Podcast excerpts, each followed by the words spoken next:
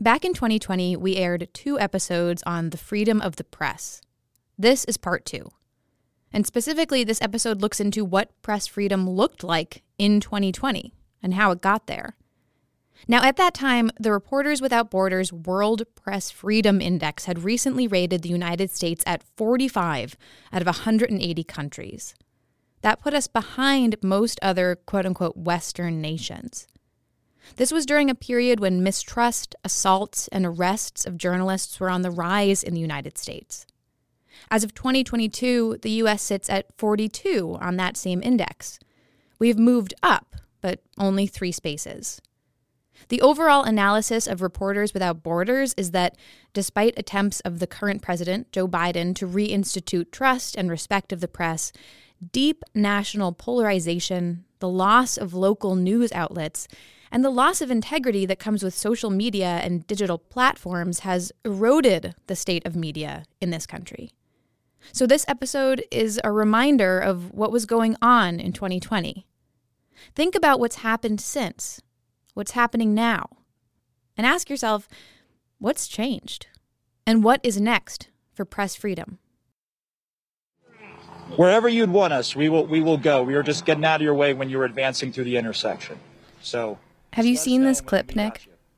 Yeah, I've seen it. I'm sorry? You're under arrest. Okay. Do you mind whoa, whoa, telling whoa, me whoa. why I'm under arrest, sir? Why why am I under arrest, sir? This is the end of May of 2020, during protests in Minneapolis following the police killing of George Floyd. A CNN television crew was arrested by police as they were filming. So, this is on live television. to, um, we're all about to be arrested. That's uh, our producer. Officers said that the crew refused to move, even though you hear them offer to move. They later released the crew after learning they were news media, even though the crew told them they were news media.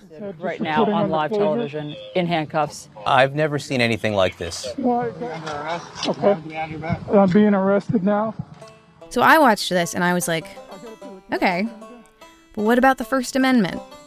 Isn't that a violation of the freedom of the press? The police are now saying they're being arrested because they were told to move and didn't. This is Civics 101, the podcast refresher course on the basics of how our democracy works. I'm Hannah McCarthy, I'm Nick Capodice. and this is part two on freedom of the press. And it's a murky one because, well, press freedom can seem a little tenuous these days. In 2020 alone, 188 journalists have been attacked. 60 of them have been arrested. This is Melissa Wasser, a policy analyst with the Reporters Committee for Freedom of the Press.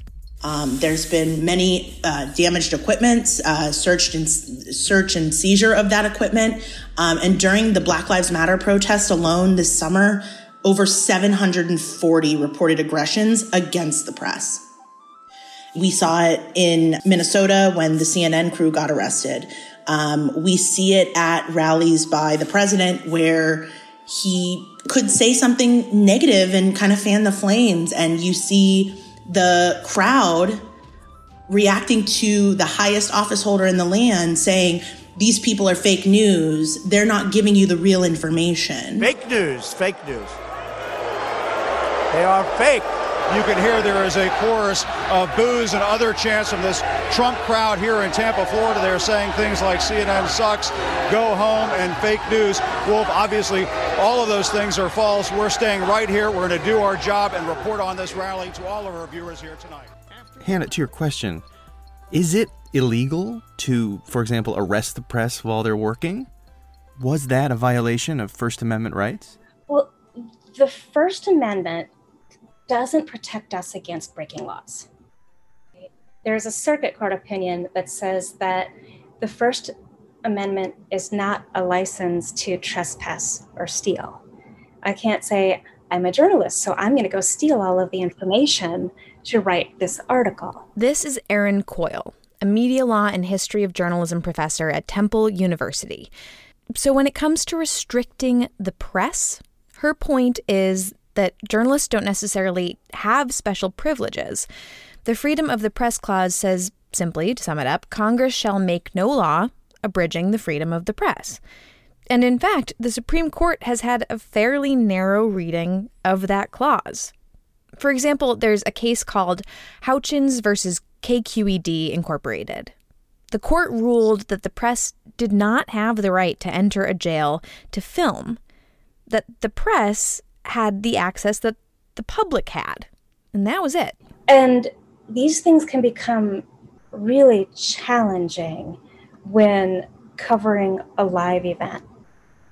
Uh, for instance, when I was living in Baton Rouge several years ago, there were journalists who were well, they were charged under a law that allows arrests for impeding traffic on a state highway.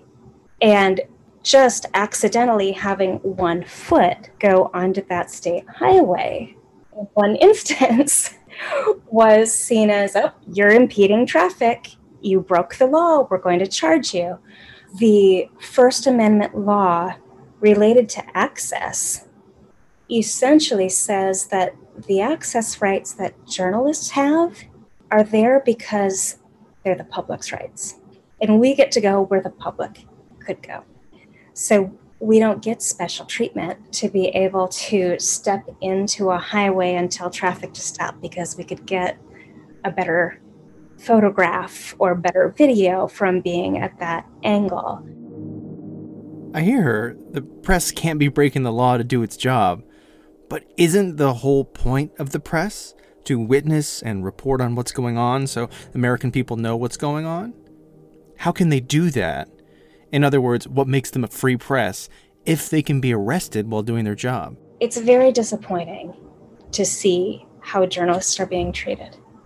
It's disheartening to see journalists getting injured and having to wear body armor and gas masks to go do their jobs.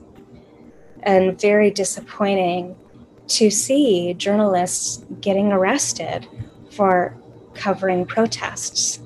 And yes, I read the arguments that, well, the law enforcement couldn't tell who's a member of the press and who's a protester. I think the key question there is were members of the press doing anything wrong? This is what really clinches it for me.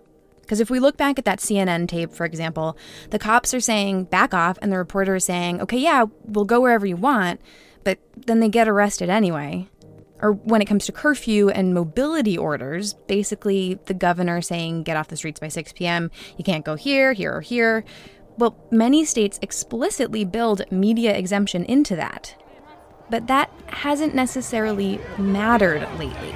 We're news media. We're news media. We're news media. Media are exempt from curfew.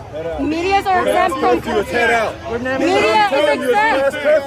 We're members of the media. We're members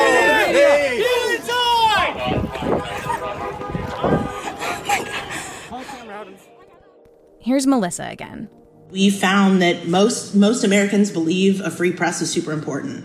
Um, they they know it's the First Amendment. They they can name it in the in the five freedoms, um, but they don't see why it's at risk. And that's really troubling. Just to jump in for a sec, when Melissa says the five freedoms, she's referring to the five freedoms enshrined in the First Amendment. Uh, they are religion, speech, assembly, petition, and, of course, press. There have been signs over the past few years that, you know, it, it is under attack. I mean, the most serious, right, has been the murder of the journalist at the Capitol Gazette in direct response to their reporting about um, the, the shooter. Um, we've seen during the protests, they've been pepper sprayed and tear gassed. They've received death threats. Um, how many we saw those hoax uh, bomb threats at CNN. Um, they, if we also think about women and uh, people of color and queer journalists online, the amount of online harassment that journalists get. I mean, there's signs all around us, and it can and it consistently gets worse and worse and worse. And I think there needs to be even more general awareness that these are the signs that you know freedom of the press is kind of slipping at least in the United States. But did Melissa or Erin say why this is happening now? I know you've got debate about what the press is actually free to do, but this is more than that. What has caused press freedom in the United States to slip? That's coming up after the break here on Civics 101. Welcome back to Civics 101. We're talking about freedom of the press, specifically, what has caused it to slip in the United States. One thing that does a fair amount of damage people in power. We can see patterns of presidents being very upset with the press almost throughout history. Yeah. When the president doesn't like or respect you, well, good luck getting other people to. It's the job of the press to find and tell the truth about people in power. And they do that by assembling information, gathering data, talking to witnesses and experts, and then conveying an account of what they found and what it means. And that much scrutiny, that intense analysis of what you do and say and how it affects people. Well, who would want that? It's just human nature to want to defend ourselves if we see something nasty about us in print. And it's no wonder to me that people get upset when that happens. So, part of this is probably just part of human life. But also, I was listening last week to um, a tape recording of President Nixon being very upset with the New York Times and using some colorful language about why he wasn't going to talk with anyone from the New York Times because he was angry with news coverage. If I were going to give an interview, why would I give it to a newspaper man anyway? Give it to a television man. Huh? Darn right. he will never be in my office as long as I'm president. Never. And no man from the Times will ever be in my office as long as I'm president isn't worth it. You agree? I sure do. That's it. But it's not just the people in power who are wary of the press these days, it's also the people who aren't even necessarily being written about. Members of the public who have a negative perception of media. Yeah, I think today it's very concerning to have these discussions about can there be trust in journalists today when people are hearing the term fake news. And when fake news gets applied to something, often on an emotional basis, rather than on a basis of whether something is accurate or not, it, uh, that contradicts what we teach journalism is supposed to be. You know, journalism is supposed to be accurate and sometimes people are not going to like the truth. Erin reminded me that, of course, there was a world of print media before the First Amendment. And in that world, truth was not a defense against a claim that something was a lie. Like with libel cases. Libel is printing something false about someone that can damage their reputation. Hold up. I want to make sure I understand you here. You're saying that the truth was not a viable defense against a claim that something is libel. Well, in this case, seditious libel. Sedition is anything that inspires or causes people to rebel against a state or a monarch. And under English law, seditious libel was illegal. Before we had uh, the First Amendment as we know it now, printers were published for seditious libel. And seditious libels essentially made people in power or authority in the government look bad or hurt their reputation. And under seditious libel laws, the greater the truth, the greater the libel. It wasn't until the 1730s that this notion was accepted that truth could be a defense for libel. And that didn't come from the law, that came from a very persuasive argument that jurors in the colonies accepted. Right? So seditious libel laws still existed after the 1730s. It just wasn't very likely that people in the colonies were going to support punishing truthful criticism of a government authority.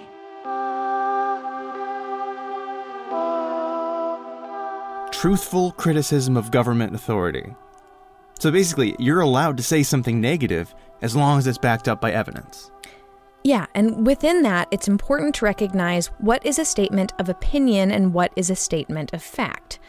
There's a lot of opinion out there right now, some of it based on fact and some of it based on uh, kind of nothing. Give me an example you're talking about. All right.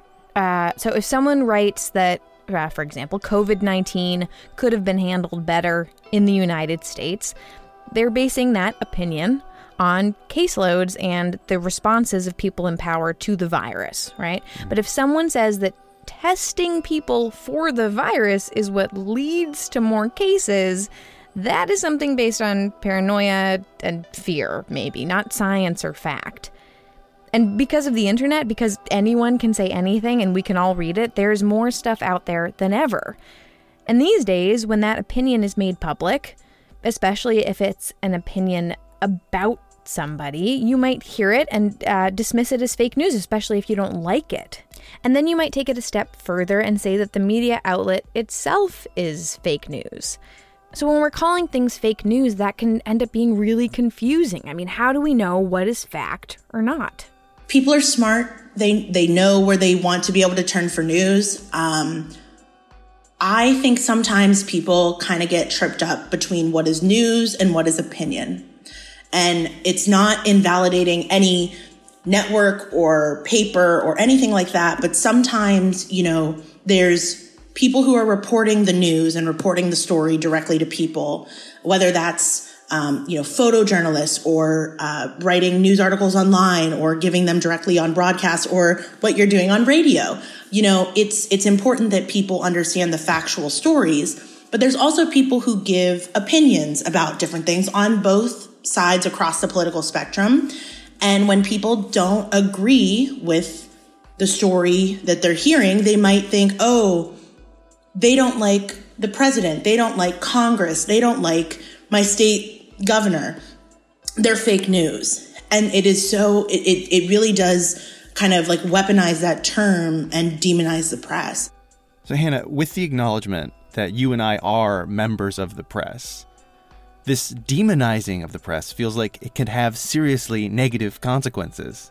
One of the reasons the framers enshrined that free press in the Bill of Rights is in part that they saw what could happen if the goings on of government were kept hidden from the people.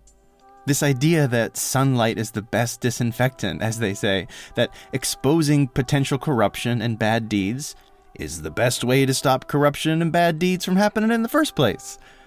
The press is ideally there to protect democracy. But if we don't trust the press, or we call the truth lies, then we're not actually aware of what's going on anymore. A society in which people know enough about our government to be able to have a say, to have informed discussions and debates, to cast informed votes, we need journalists out there doing their job journalists are out there representing all of us. Going to the trials we can't take off work to go to, going to protests that we might not be healthy enough to go to. You know, taking those risks to provide us with information. Erin brought up this one point that I think is pretty important that it's not just that the public may feel they can't trust journalists. It's also that a government opposed to the press may result in a press that's afraid of the government. One of the concerns that arises when talking about freedom of speech and freedom of the press is that some government actions can be a deterrent. And there are some instances in which the potential punishment or potential fine would be so great that people might not be willing to address that topic. It's just too much risk to be able to take to be able to address that specific topic. And that's called a chilling effect. I wasn't aware of the term a chilling effect uh, until I took a class on the First Amendment in college. But yeah, it's it's a big deal. It's basically censorship. discouraging the exercise of legitimate rights, and in this case, the freedom of the press, with legal threats. Like the threat of a lawsuit or the threat of a passage of a law that's basically intimidating to the point that it prevents people from exercising their rights. When we think about the tradition of press freedom and societal expectations for press freedom, it's hard to believe that there are not also chilling effects that could be occurring right now because of journalists being called nasty things or um, people engaging in intentional intimidation of the press. Those are very important factors for us to consider and to address. So here's where we're coming back around to a principle that we talk about a lot on the show, which is that it doesn't really matter what's written in the Constitution or our laws and statutes if we don't uphold it and protect it. And that the government can basically do whatever the government wants to do. If we want to stop or change that, we need to do something about it. But we definitely can't do something about it if we don't know what's going on. So, what do we do?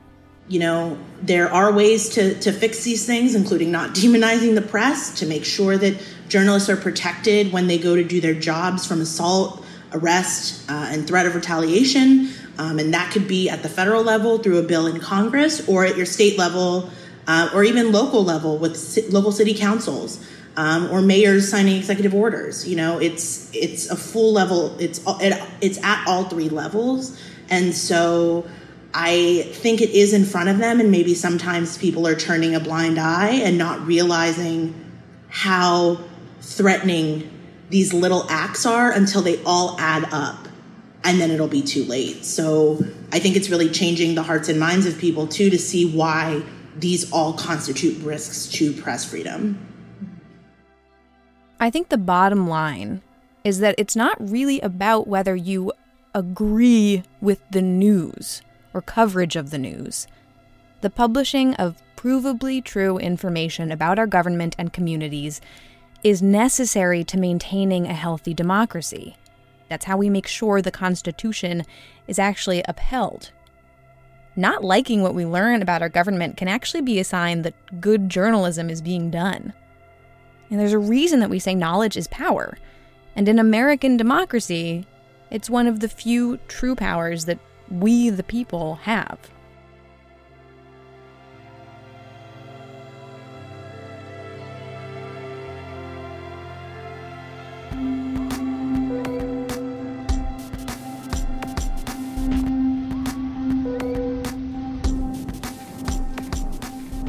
Listeners are what make us us.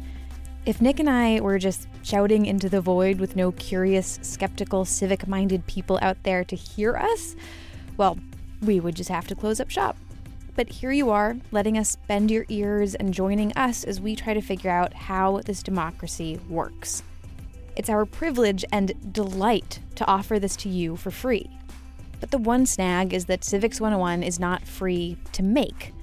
While the team here mostly subsists on civic pursuit, we do also need money to survive, and equipment, and all sorts of other stuff that comes at a cost that Nick and I are blessedly spared the details of. But my point is if you like Civics 101, if you find it useful, if you want us to keep going and to join our efforts to maintain a healthy democracy here in these United States, please take a moment and donate to Civics 101.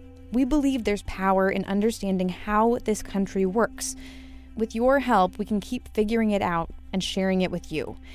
Check out the donate link on our homepage at civics101podcast.org.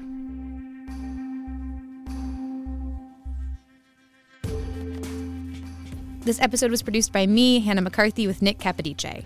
Christina Phillips is our senior producer. Our staff includes Jackie Fulton. Rebecca Lavoie is our executive producer. Music in this episode by Broke for Free, Blue Dressed Man, Lee Rosevere, Daniel Birch, Scott Grattan, Ikimashu Aoi, and Spectacular Sound Productions. You can find this episode and many, many more at our website, civics101podcast.org. And while you're there, if you have a question about how this country works, go ahead and ask us, and we'll do our best to answer it here on this show. Civics 101 is a production of NHPR, New Hampshire Public Radio.